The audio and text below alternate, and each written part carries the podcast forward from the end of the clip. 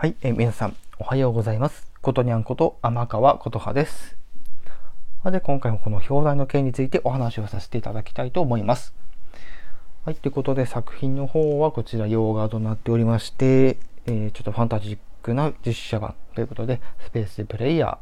ー、えー、こちらお話をさせていただきたいと思います。今回こちら字幕で、えー、見てきたわけなんですけども、こちらですね、えー、話の、え、作品の内容としてちょっとね、軽くまずご紹介をさせていただきたいと思います。はい。ま、まず、とある一家ですね。とある家族がですね、えー、とある企業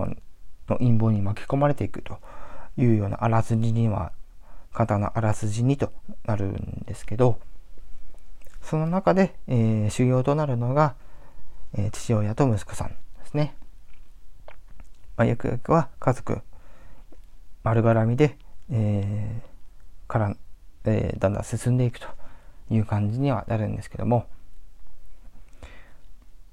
まあ、父親は、えー、かつて、えー、バスケットボールの名プレイヤーとして、えー、名を馳せていたんですけども、えー、年が、えー、年を取り、えー、孫孫じゃないか、えー、と息子たちも生まれ、えー、何人曲だったかな？結構いたよね。6人家族だったかな？ちょっと間違ってたごめんなさいね。まあそんぐらいいましてその中の父親と、えー、一人の息子さんの相手でですねいわゆるこんな話が出てくると。息子さんは将来ゲームの制作をしたい。父親は、えー、バスケットだけやってきてきて、え、息子たちもバスケをやってほしいということで、えー、そんな話を、えー、日に日にしていくわけなんですけども、まあ、要はここは家族関係っていうところですよねやっぱり。うん、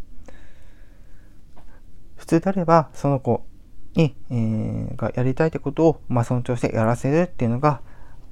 まあ普通なのかなっていう気もするんですけども、まあ、そうではなくて、えー、自分が将来大人になってえー、結婚したりとかして子供が生まれた時にじゃあその子供に何させるって話になってくるんですけど、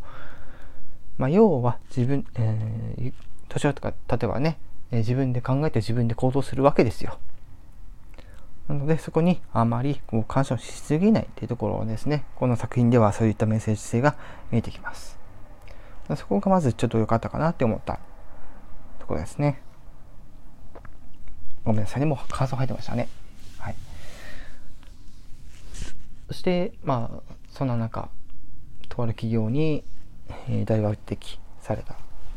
息子さんがですねそのゲームの制作の腕を見込まれてですね、えー、会社で案内を受けるわけなんですけどとある一室で、えー、謎の空間に、まあ、吸い込まれてしまうと。でそこに追いかけていく父親もそこに吸い込まれてしまうと。でそこから、えー、またこう点々とこう話が展開していくわけなんですけども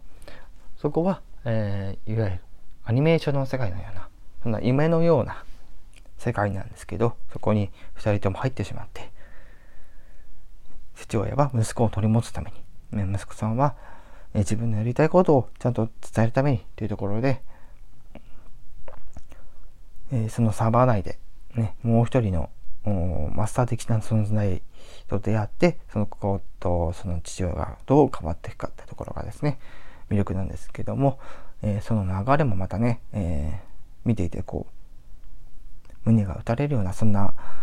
ストーリーだったので、まあ、こういったこう家族愛を描くあるいは人間関係を描くっていうところの家族か、えー、家族間のね人間関係を描くっていうところでの不幸こう、ね、スポーツっていうそのバスケットを用いて表現していくっていうのがこの作品なんですけど、えー、そこがまたね面白いなと思ってました。で今回このあ